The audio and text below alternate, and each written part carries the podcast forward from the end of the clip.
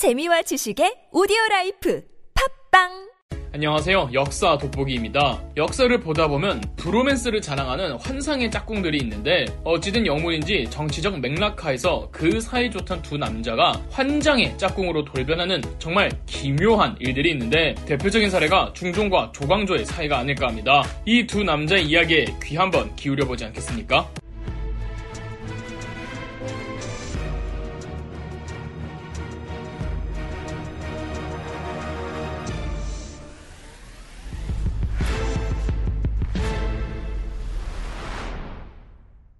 (1506년) 박원종, 유순정, 성희안, 유자광 등이 폭군 연산군을 폐위시키고 연산군의 이복 동생이던 진성대군을 새로운 국왕으로 즉위시키니 바로 조선의 11대 왕 중종입니다. 그런데 진성대군은 반정 날까지 이게 무슨 난리인지 알지를 못했고 진성대군을 왕으로 옹립하러 온 반정 세력들을 보고 연산군이 자기를 죽이러 온 줄 알고 방구석에 숨어서 벌벌 떨고 있었다고 합니다. 그만큼 중종은 왕위에 오르고 싶어하지 않아 하는 사람이었고 어쩔 수 없이 강제적으로 왕이 된 케이스랍니다. 이러니 카리스마 있는 왕의 모습을 기대하기는 어렵겠죠. 중종은 반정 세력의 신하들 눈치 보기 바빴고 즉위 초에는 입버릇처럼 가장 많이 했던 말이 그렇게 하세요. 그게 좋겠습니다. 였습니다. 제대로 된 정치 교육도 받지 못하고 얼떨결에 왕이 된 중종은 그저 반정 공신들이 하자는 대로 하기만 하는 힘없는 예스맨이었습니다. 이 사람을 등용하기 전까지 말이죠. 이런 중종도 재위 10년째가 되던 1515년 충격적인 상소문이 올라옵니다. 조선시대 수사기관의 양대 산맥인 사헌부와 사관원의 전 직원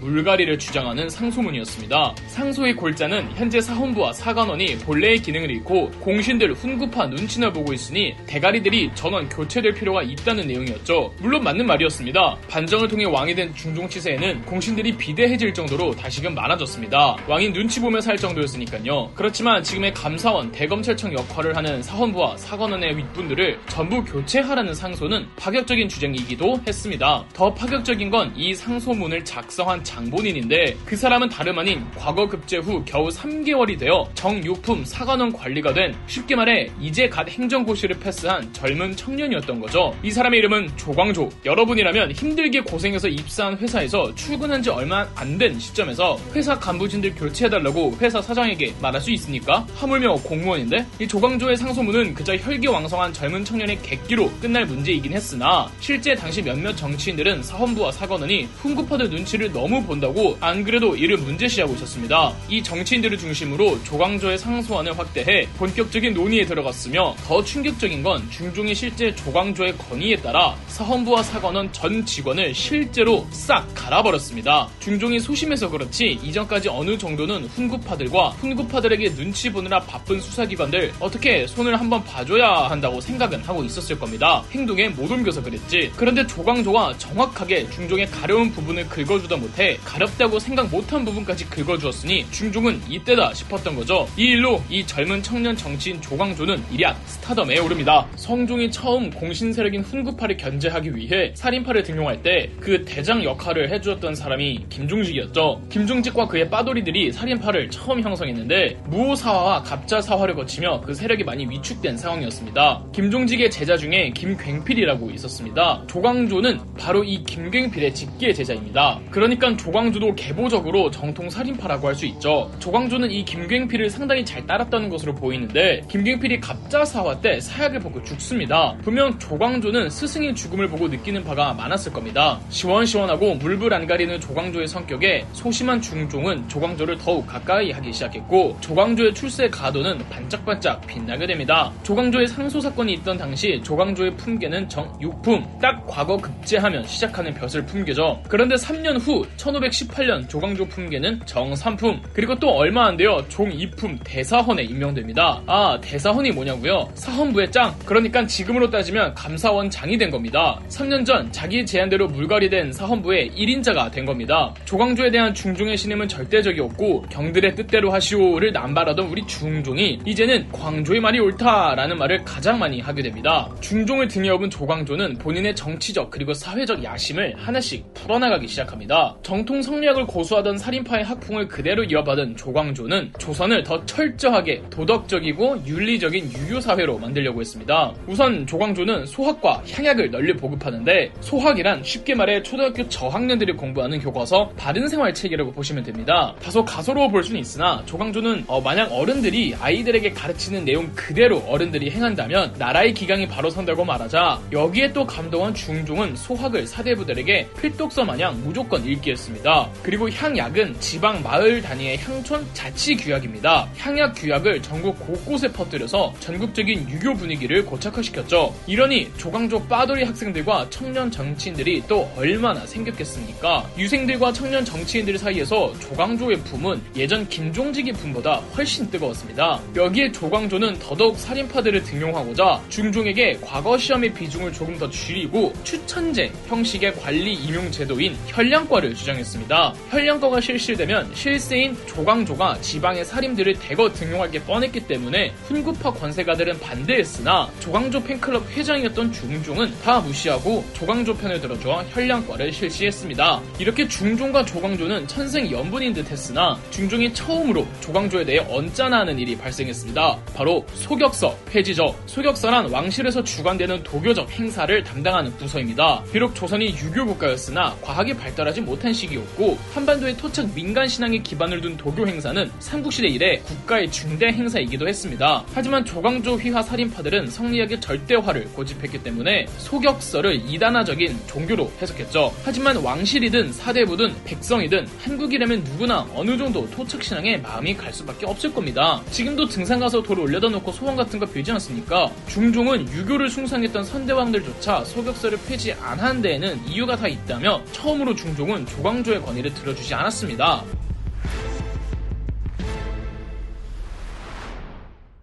이에 조광조를 따르는 젊은 관리들이 집단 사직을 하기 시작했고 성균관 유생들도 멋대로 등교를 거부했습니다. 고집을 부릴 줄 몰랐던 중종은 하는 수 없이 소격사를 폐지했으나 조광조가 동원할 수 있는 힘을 보고 중종 개인 입장에선 다소 찝찝했을 겁니다. 탄력받은 조광조와 조광조 빠돌이들은 신나서 노비제도, 토지제도, 세금제도 등 다양한 방면의 개혁안을 올렸습니다. 결정적으로 1519년 살인파 중 한 명이 위훈 삭제를 들먹였습니다. 위훈이란 거짓된 훈장을 말합니다. 중종 반정 이후 반정의 공을 인정받아 공신으로 임명받은 숫자가 너무 많다며 실제로 반정에 참여했으면 모를까 참여하지도 않은 채 이름만 올려서 국가로부터 받는 혜택이 너무 많아 국가 재정을 좀먹는다며 거짓된 훈장을 삭제하자는 제안을 합니다. 여기에 조광조가 지지를 해주었죠. 실제 위훈 받아먹은 훈구파들이 대부분인 건 맞았습니다. 그리고 이 공신들이 국가로부터 받은 혜택과 토지 때문에 문제되고 있던 부분도 한두 가지가 아니었고요. 하지만 가장 화가 난 사람은 중종이었습니다. 이 논공 행상을 개정하는 건 중종 입장에선 자기 결정을 번복하는 행위거든요. 그런데 그 훈구파들조차 위훈 받은 놈들이 아 문제는 문제라며 조광조 편을 들어주자 또 중종은 하기 싫은 위훈 삭제를 해 주었고 소격서 폐지니 위훈 삭제니 뭐 구체적인 정책 내용을 떠나서 자기가 하기 싫어도 조광조가 하고 싶으면 무조건 되게 되어 있구나를 느낀 중종은 충격적인 결정을 하게 됩니다. 1519년 남곤, 신정, 홍경주 등 조광조를 비롯한 신진 살인파들의 개혁에 탐탁지 않아 하던 보수적 성향의 대신들이 갑자기 중종과 개인적 면담을 하는 빈도수가 늘어납니다. 이 면담 자리에서 무슨 대화가 오갔는지 실록에서조차 적지 못할 정도로 비밀리에 진행되었습니다. 이 보수적 성향의 훈구파들은 나뭇가지에 특정 글자 모양으로 꿀을 발라놓고 벌레가 그 꿀을 따라 먹게 했습니다. 그러면 벌레가 먹은 꿀 모양대로 글자가 나올 거 아닙니까? 보수파들은 이 나뭇잎에 새겨진 글자를 들고 중종을 찾아가 궁궐의 나뭇잎에 주초위왕이라는 글자가 새겨졌다며 조강조 휘하 그 일당의 검은 마음 을 경계하고 국왕의 권위에 도전한 죄를 물어야 한다고 주청했습니다. 주와 초를 합치면 조광조의 조자가 됩니다. 위왕은 왕이 된다는 뜻이니 주초위왕이란 조광조가 왕이 된다는 의미를 담은 문구였습니다. 말이 됩니까? 겨우 이 말 하나 듣고 중종이 그렇게 총애하던 조광조를 벌할 수 있을까요? 네, 대대적인 숙청이 이루어졌습니다. 주초위왕 일화는 사실 실록에는 없는 이야기이며 누군가의 사적인 역사서에 기록되어 있는 내용이라 사실대로 받아들이기엔 좀 어렵습니다. KBS 역사 스페셜에서도 벌레 실험을 해봤는데 벌레는 꿀에 상관없이 그냥 나뭇잎을 먹었다는군요. 중종은 야심한 새벽 남곤, 홍경주, 심정 등에게 군사를 데리고 경복궁 북문에서 집결하라고 명령했습니다. 그리고 중종은 비밀리에 국왕 비서실 관리들을 전부 새 관리들로 교체해버렸습니다. 당시 국왕 비서실 직원들도 전부 조광조 빠돌이들이었거든요. 죄목은 국가의 기강을 문란시켰다는 죄였습니다. 이어 왕의 비서실 외에도 조광조는 물론 조광조로 따르는 신하들 전부 체포하고 하옥시켰습니다. 조광조 등이 체포된 게게 11월 15일 위훈이 삭제되고 4일 만에 벌어진 일이었습니다. 체포되어 하옥된 조광조는 옥중에서 5만 가지의 생각을 다 했을 겁니다. 조광조의 후배들 혹은 어, 가족들이 조광조 면회를 왔는데 조광조가 이들에게 술을 부탁했고 옥중에서 조광조는 하루 종일 술만 마셨다고 합니다. 조광조가 체포되고 하루 후 조사를 위해 어, 조광조가 끌려갔는데 조광조가 워낙 만취 상태라 조사가 불가능해 조사 일정이 취소될 정도였다고 합니다. 제대로 된 조사가 진행되지 않자 중종은 스스로 조광조의 처형을 입에 담았습니다.